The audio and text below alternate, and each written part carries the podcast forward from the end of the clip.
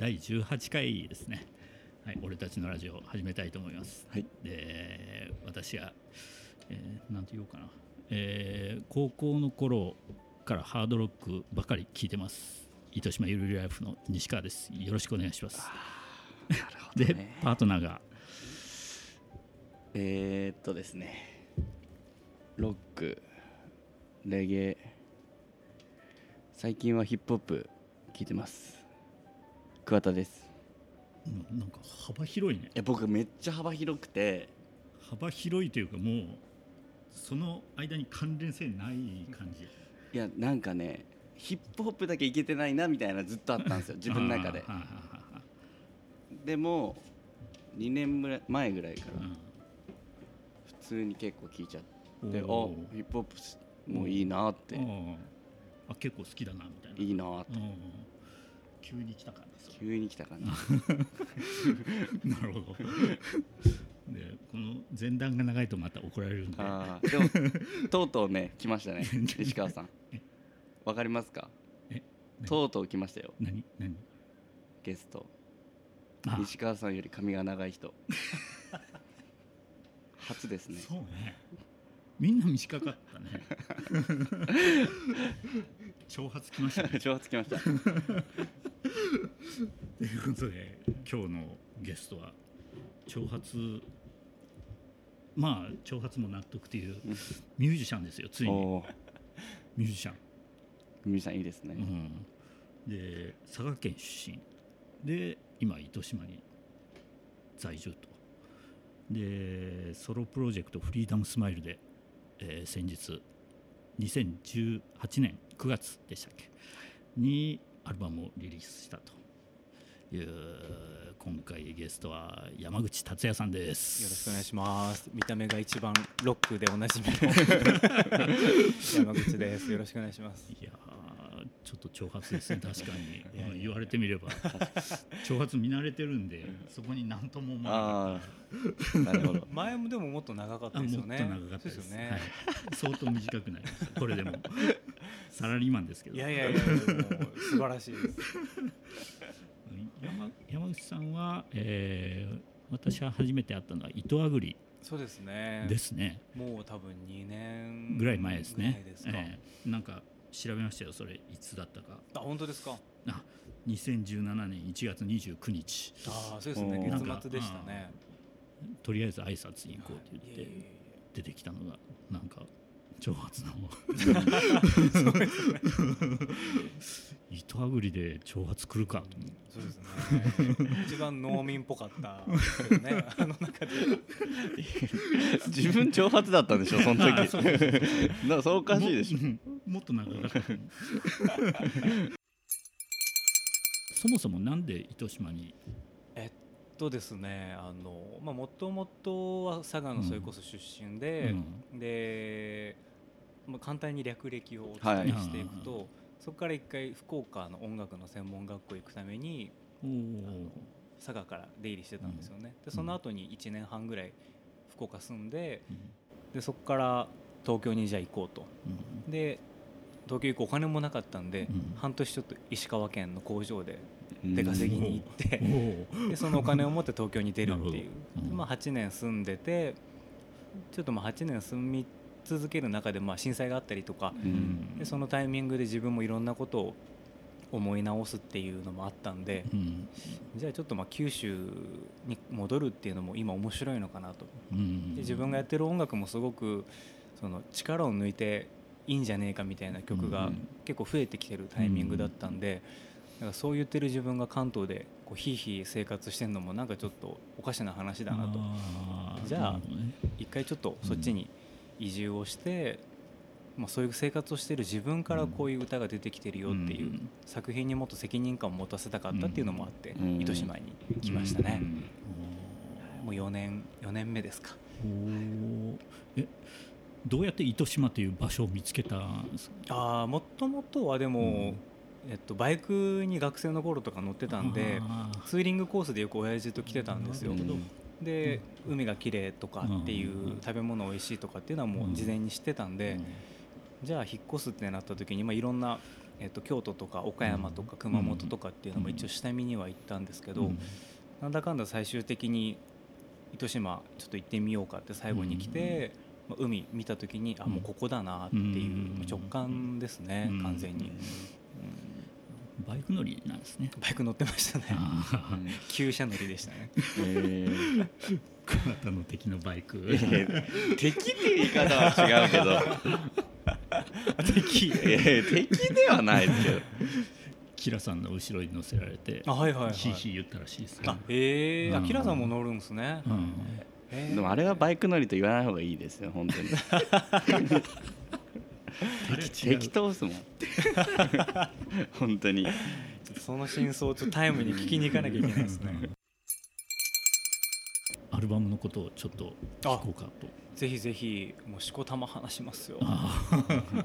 なんですよね。どこから行きましょうね。私も昨日オーダーして。そうですね、ありがとうございました。直接持ってきていただきました。前代未聞だったんですよ。そのネットで注文していただいてお届けが直接っていうですねなんか一人アマゾンやってるような感じでしたけどこういうことか、はい、一応翌日配達ってことででそのちょうど東京からこっちに糸島に引っ越してきたのが2015年 でその15年本当もう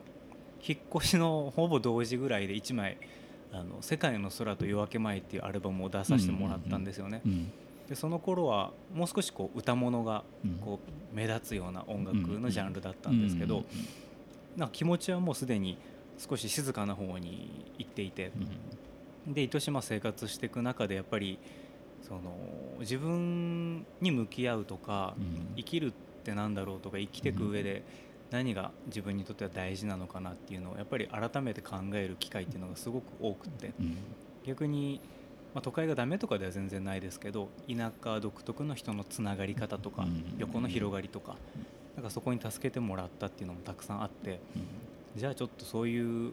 その今まで聴いてくださいってこっちから矢印が向いてた音楽だったものを、じゃあこっちはこっちで奏でてるんで好きな時に感じてくださいっていう、聴いてもらう音楽から感じてもらう音楽に自分はちょっと移っていきたいなっていう思いがあってできたのが去年の9月の時の結び目っていうアルバムで、なんかこう単純に過去と未来をつないでいる今日っていう日が時の結び目なんじゃないかとかっていうところからスタートして、それって人とのつながりもそうだったりするのかなっていう、なんかそういう思いを込めた9曲を収録してますね。なるほど。まだ聞いてないんですよね。いや全然ですよ。感じてもらえるだけでいやかっこいいですねそうなんか CD 買うっていうやっぱり表現になっちゃうことが今まで長かったなと思っていて、で自分もその CD 買ってくださいっていうこともやっぱ多かったんで、でもその自分が届けたいのって、音楽であって、CD という媒体ではないなって思ったんですよ。ってなったらもうプラスチックケースに入ってる必要もないんじゃないかと、でその雑貨屋さんに行って新しい食器を買うとか新しい洋服を買うとかっていう、なんかそれってなんか生活の中で自分の生活が少し彩るきっかけになると思うんですよね。ちょっと家具新しいの買ってみようかなとか、なんかそういう感じでじゃあちょっと生活に新しい音楽取り入れてみようかなっていう感じで、もう本当にその横並びで買ってもらえるものとして提案したかったんで、今回はもう CD っぽくないジャケットにしちゃったっていうのがですね白押しとかしちゃって、ちょっといい感じになってますよね。ありがとうございます、ちょっといい感じなんですよ、自分で言うっていうそうなんですよね、ようやくちょっとこう力の抜き方が分かってきたかなっていう感じですねそれこそでも僕も昔はロックばっかりの人で、それこそ福岡いた時とかロックバンドでしたからね。花柄のシャツにベルボトム履いておーえーって言ってて、でそれが東京行ってからしばらく続いてましたし、その名残がこの髪型ですけどイエローモンキーからのこれは名残ですね。なるほどそうなんですよね。ということは音楽性は結構違ったんですね。そうですね、今思うと、当時の自分が今の自分を見て、そうなったんだって多分びっくりするだろうなと、最近鍵盤とかも弾き始めちゃったんで、そう全然教わってもなかったんで完全にもう感覚でしか弾いてないですけど、そうなんですね、何の音を押さえてるか僕未だに分かってないんですよ。配置で覚えてるって感じで、それすごいですね。なんかこう、基礎がない今だからできる自由さもあるなと思っていて、じゃあ今分かんないうちにたくさん弾いとこうっていう。俺も練習したら弾けるかな。多分いけますよ、いけますよ本当かな。毎晩僕ピアノのお稽古してますもん。ようなギターは弾けるんですよ。本当ですか。でも鍵盤はいくら練習してもなんかダメで。本当ですか。ぜひぜひ今度夜な夜な一緒にお稽古しいい大人が2人そうなんですよね。なんかこう一日ちょっとずつでも鍛錬していけば、なんかできるようになっていくかなみたいな感じで、このあたりもピアノ。そうです ですよね、はい。まだアルバムにはなってないですけど、本当もうスーパー手作りな感じで、今ピアノのインストゥルメンタルが2曲シングルであって、サウンドクラウドでは聴きました。本当ですか。ありがとうございます、あんな調子でちょっとゆっくりめなのをやってたりとか、打ち込み入ってたり、本当もう垣根なくって感じですね。こっちがタイムの時ですね。そうですね、それこそブルールーフさんからも近いタイムの、窓から見える海 その広がってる雄大さとか、でそれと一緒のバランスで広がってる空とかが、なんかこう物事だったり思いの本当に一番端っこの最果ての景色なんじゃないかなみたいな感じが勝手に自分の中ではあって、じゃあそれをちょっとじゃあインストゥルメンタルで音だけで表現してみようっていうのが、その最果てにてっていう曲ですね。こっちは先日オープンした。そうですね、ジェイドソング、それこそ深江糸島にまた素敵なお店ができたんですけど、ジェイドのさつきさんっていう方のアクセサリー作家さんのお店ができて、でじゃあそこのオープンに合わせてなんかこうやらせてくださいと、それこそ僕が主催させてもらってた糸あぐりのイベントにもさつきさん出てもらってたんで、なんかその時のもらった分を返したいっていうのがずっとあったんですよ、ここ2年ぐらい、でお店ができるっていう話聞いて、じゃあ今のタイミングかなと、でいろいろお話を聞きに行って、で最初はそれこそお店の BGM になりそうな雰囲気で曲を作ってこうかなって思ってたんですけど、いろいろお話聞いてるうちに、なんかもうこれはさつきさんのこれまでの人生というか生きてきた時間に対してのこう曲を当てるって感じの方がもしかしたらハマるかもしれないっていうところでちょっと書かせてもらったんですけど、ジェイドっていうのが、彼女は宝石の翡翠のジェイドから名前を取ってるって話だったんですけど、その日本ではジェイドって翡翠の意味もあって、あとはカワセミっていう鳥の意味もあるらしいんですね。翡翠っぽい緑色が綺麗な翼の鳥なんですけど、でそのカワセミがこれまで大変だったり楽しかったりっていうさつきさんの時間を空からずっと眺めていて、でこの深江のお店にたどり着いた今をこう俯瞰して、こうよかったねって眺めているようなのをイメージして、じゃあそのカワセミをバックにこう流れている音楽みたいな感じですかね。じゃあジェイドソング聴いてみましょうか。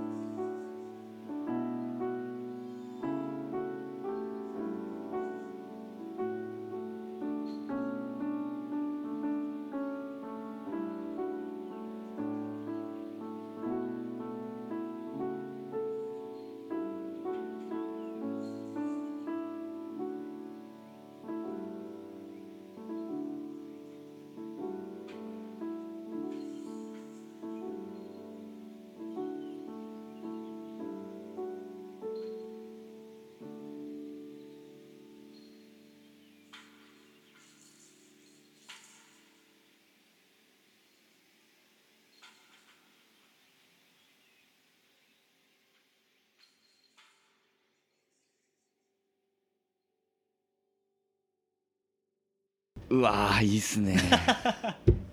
どうですか心現れる、本当ですか、ザブザブ現れましたありがとうございます聞いてないやろいや聞きます俺は聞いたよいや聞きたいですよぜひシェアして聞いてくださいそのラジオで聞けるんでしょこれもしぜひぜひ使っても大丈夫です、はい、オンエアしていただけるとありがたいです。わかりました。じゃあさっきのところに使います、はい、ぜひぜひ聞いたらよかったよ、うん、いや、なんか、ね、山口さんの音楽ってこうノイズとかもなんか全て音楽として使ってるみたいな感じですよね。そうですね。なんか、やっぱり音楽のレコーディングってよく言われる、レコーディングって横文字がなんかもうちょっとカッコつけてると僕苦手なんですけどなんで録音してますって言うようにしてるんですけど録音の時ってやっぱり無音じゃないとダメみたいなのがなんかやっぱあって、でもそんな無音の部屋ってやっぱりお金出さないと借りれないし、じゃあお金持ちしかそういう音源って作れないのかっていうとなんかそんな堅苦しいもんじゃねえだろうと、じゃあもう家で録音する中で入る音は逆に生かそうとか、でそのジェイドソングで流れてるバックのノイズも、まあピアノ弾いてるのとは別で、まあ、録音はし直してはいるんですけど、うちの、まあ、住んでる筑前前原で聞こえる、まあ、街の喧騒の音なんですよね、子供が遊んでたりとか、鳥が鳴いてたりとか、踏切の音とかっていうのが入っていて、でそこにピアノの音が乗っているっていう、なんかその方が僕としては聞いててこう情景が浮かびやすいなっていうのもあって、なんか音楽商品としての音楽ソフトっていうよりはやっぱり感じてほしいっていうのが一番なんで今は、なんかそれだったらもうノイズも一つ自分の味方につけちゃおうっていうのがこう始まりですかね、音がなんか生々しい感じですよね。そうですね、その場でこう弾いてるみたいな感じというか、そうなんですよ。なんでこれ買っていただいた方は、耳元に僕が来るっていうイメージで聞いていただけるとちょっと気持ち悪いかもちょっとここに来て水商売感が出てきたっていうですねことも考えてたり考えてなかったりそうなんですよね。まあでもノイズはノイズでやっぱ追求していくと楽しいんですよね。機材も結構こだわりありますよね。こうそれにも載ってますけど、そうですね、めちゃくちゃ高いものは正直あんまりないんですけど、あんまり日本で出回ってないアンプだったりとか、それこそこうあんまり持ってる人が少ない機材とか、逆に今本当にゴリッゴリのヴィンテージとか、なんかそういうもので自分の音は作っていきたいなっていう、それこそもうお金をかけりゃ何でもやっぱりできますけど、ある中でじゃあどれだけ面白くできるかなっていうことの方が僕にとってはこう面白かったりするかなっていう、やっぱギターは弾くんで、こういうエフェクターとかもそうですよね、ドキドキするんですよ。そうですよねライブの時もまずはエフェクターを見るそうですね、エレキギター弾く人にとってはそれこそロックバンドの人たちはエフェクターをたくさん駆使して音作りするんですけど、なんかアコースティックギター弾きながらこんだけ使うってあんまり意外といないんですよね、いないですね。生音で綺麗にっていうタイプの人が多くて、なんでまあそこからすると多分邪道なんだと思うんですけどでもまあこういう、まあ、よく言われる空間系ってやつですね、少し音が遅れて聞こえたりとか、ふわふわしたりとか。そう、ライブの時も一人で演奏してるのになんかバンドっぽくやってる感じですよね。そうですね、一人ちんどんやってよく言ってますけど賑やかにやってますねそうなんですよ。なんでまあ本当貧乏暇なしって感じですけどねラーメン屋さんがちゃんぽんにも手出しちゃったみたいな感じですよね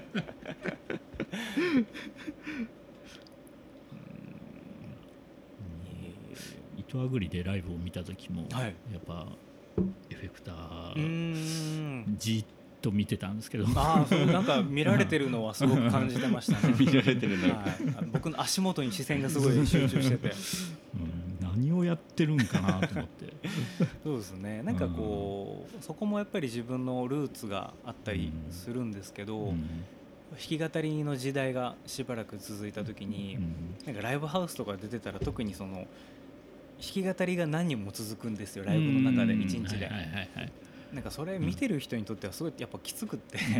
僕結構もう2組続いたら飽きちゃうんですよね自分も出てんのに、また弾き語りかみたいな、でなんかそんな中でじゃあ、全体の空気はやっぱ壊せないところはあったりはするんで、その中でじゃあどういうことができるのかっていうところからこういうエフェクターを駆使し始めて、したらそのやっぱり合わなくなってきちゃったんでライブハウスにも出なくなっちゃったんですけど、自分には多分そっちの方が合ってんのかなっていうのは今ありますけどね。やっぱオリジナルのサウンドが出来上がってますよね。ああ、そう言っていただけるともう片付けないですね。ありがたいです。そこまでやる人いないですもんねなかなかアコースティックでねそうですね、なんか多分物好きなんでしょうね変わり者というかいやすごいと思う。いやいやでも機材、電気好きっていうところで西川さんも一緒ですもんね、逆にそのスムージー作られる時っていうのは、ヴィンテージのミキサーがいいんですよねみたいなってなんかあったりするんですか？ないですねで電圧はやっぱこれぐらいでみたいな僕どちらかというと結構ハイテクのものが好きですね。あ、なるほど。 どちらかというとですよ、新しいものか、そうですね。ヴィンテージっていうとなんかアートとかの部分はすごく好きなんですけど、ファッションとか、機械になると僕機械音痴っていうのもあって、ちょっとむずいなってなりますね。本当ですか？でもまあ味にもすごく影響してくるものではありますもんね、その性能っていうところが。もちろんそれは全然あります。今のミキサーじゃないと、作らないですし、今もデパートとかもない。結構いいミキサーなんやろ。そうです、やっぱりね、昔はちょっとしたイベントは百貨店が準備してくれるミキサーとか行ったり してたんですけど、その当時店に1個2個しかなかったんで、その店のを持っていくわけにもいかなかったんですけど、今はちょっとそれはダメだなと思って、なんかでもそういうところはやっぱかっこいいですよね、その道具、言うてもやっぱり機械といっても道具だと思うんですよ、その IC チップが入ろうが、その人間のそばにある道具だなっていう感覚がすごくあって、喋り会話はできないけどちゃんとこうコミュニケーションが取れているというか、だからそういう部分はきっとそのキッチン用品とかも一緒なんでしょうね楽器とかもそうですけど、なんかあれですね、すごいですね感覚が別に寂しいわけじゃないですよ一人ぼっちで寂しいとかではないですけどすごいなんか思いとかを大切にされてる方なんだろうなっていう、バックグラウンドとかも考えてやられてるんだろうなってすごく感じました。意外となんかこうもうそろそろ手放そうかなっていう機材に限って調子良くなったりしますもんね、でもなんかそれは分かるかもしれない、もうメルカリ出そうかなみたいな時になんか意外といいなみたいなその楽器系ってなんかヴィンテージものが結構もてはやされる感じはありますね。そうですね、そのやっぱり木でできてるものが多かったりすると、その月日を経ないとこう出ない状態っていうのはやっぱりあったりするんで、単純に水分とかっていうのもありますけど、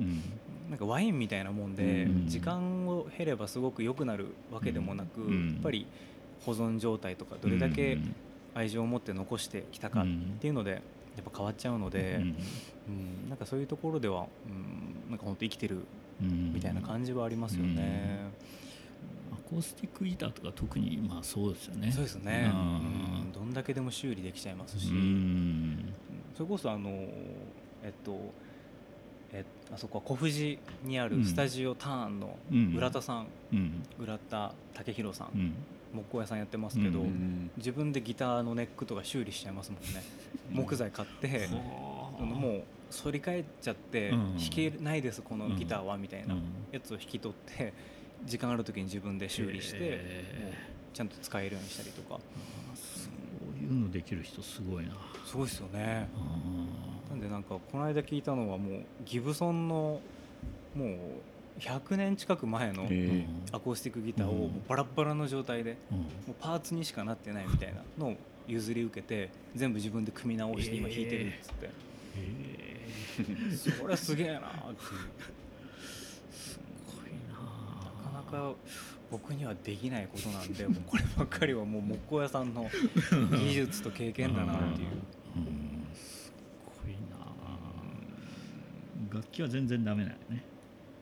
いや高校生の時そのギター弾いてましたよ。ちょっとコード弾き言ってたじゃないですかぐらいですね。どんな音楽をその時は？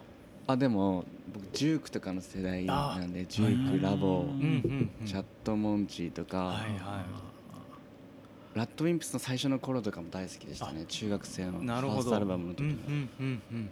とまあ世代で言ったらモンパチとか、おあと LA ガーデンとかも好きでした。なるほど、かっこいいですね。若いなそうですね、でもなんか その今言ったのが青春のなんかこう感じの曲ですね。なるほど。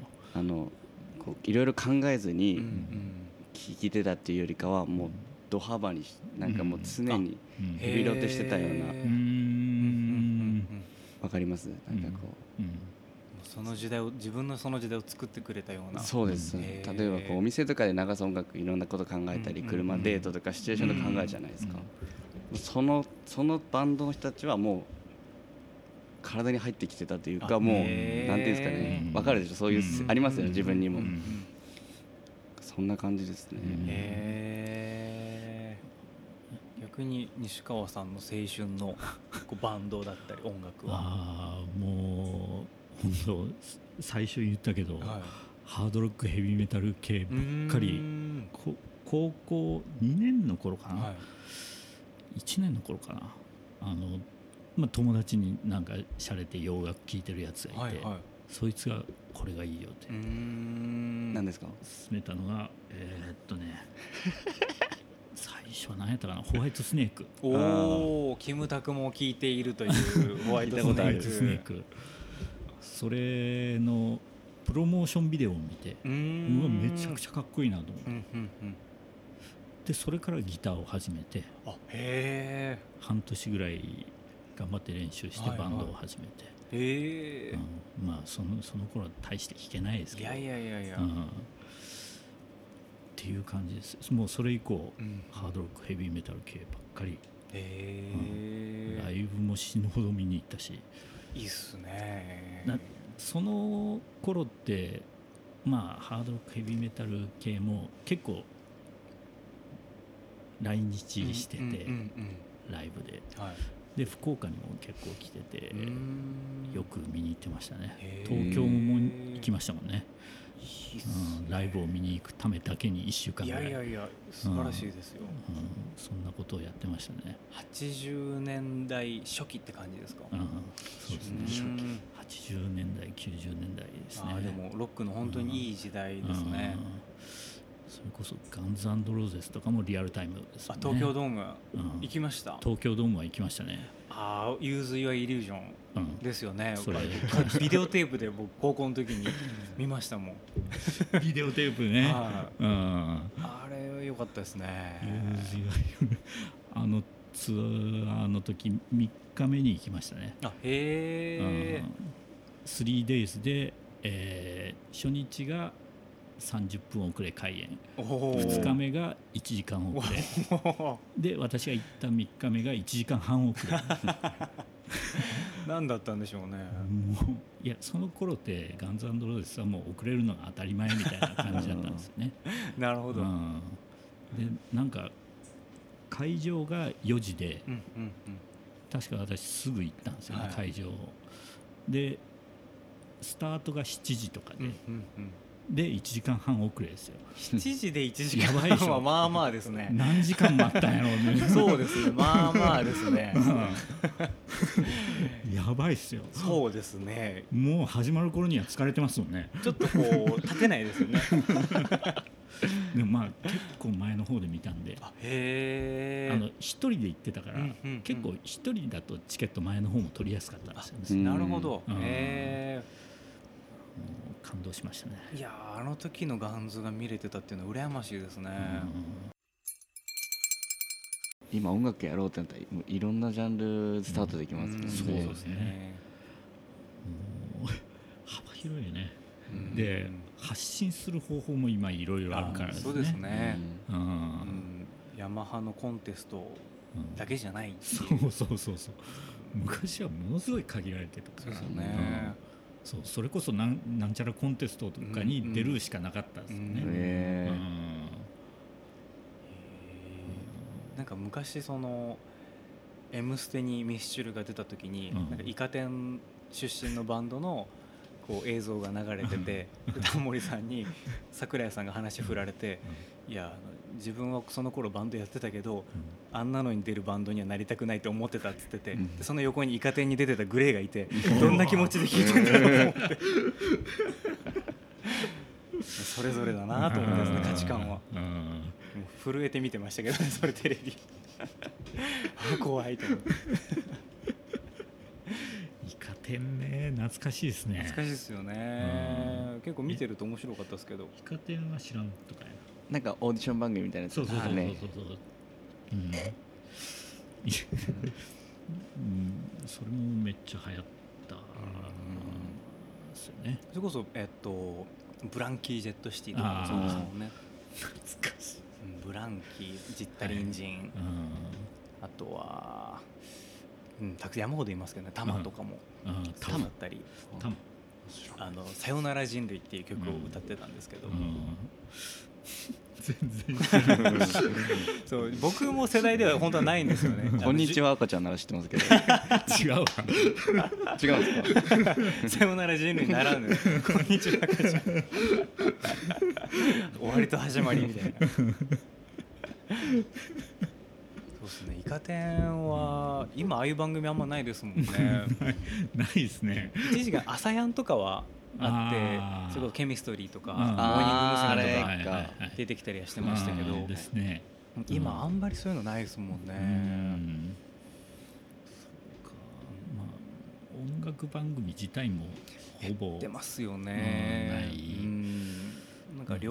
二極化してるなっていう印象はすごくありますね、うん、そのものすごく大衆によっている番組と、うん、逆にこうコアに寄ってる番組と、うん、でもやっぱコアに寄ってる方は長続きはしてないですよね短命にすごく密度が濃いっていう、うん、やっぱスカパーかみたいな感じになっちゃいますけど、うん、それはなかなか難しいですよね、うん、そうですね、コアな方に寄るとね、うんうん、なんで自分がやってるのもどっちかというとこう少しニッチな方なんで、うん、大丈夫かなって思いますけどねこのまま俺大丈夫かなみたいなまあこれはこれでいいかっていうまあアルバムも出せてるからですね。そうですね、おかげさまでですね、うんうんうん、なんかこう糸島でこうやってコンスタントに作品発信してる音楽家が、うん、まあ、いてもいいんじゃねえかなっていう感じで、うん、他おるかなミュージシャンって糸島ですか、うん、誰かおるかな、声メンズとか誰ですか誰ですかそれ置いといて置いといて置いてかれちゃうもう珍しいですね、置いといては結構何でも広げる西川さんがキャッチしてもらえなかった糸島ではいないんじゃないですか。なんか僕引っ越してきたすぐの頃とか、それこそ4年前とか本橋平介さんがすごい活動されてたんで、うん、結構僕としては心強かったんですよね、うん、同じアコースティック系で、うん、あ、こうやってやってる人がいるんだなっていうのが見れただけでもすごい心強かったっていうのはありますね、うんうん、エスケ君は今日本酒ばっかり飲んでるからですね。ああ、なんかYouTuber 的なさすがですね、あの人はすごいですね。日本酒の YouTuber ってまたあんま今いなかったところですもんね、うんうん、いいな、うん、ああいうなんかちょっと隙間産業を狙っていきたいですよね。日本酒に合う曲みたいな感じでちょっとヘスケさんに袖の下渡しておきます、うんうんまあ、ということで前半はこのぐらいにしておきましょうか、はい、なんかあ40分ぐらいですね。うん、でもなんかこう触りはいけた、いけましたね。なんとなく使いましたよ。まあまあいい感じだな、はい、じゃあ前半はこの辺りで、はい、はい、ありがとうございました。ありがとうございました。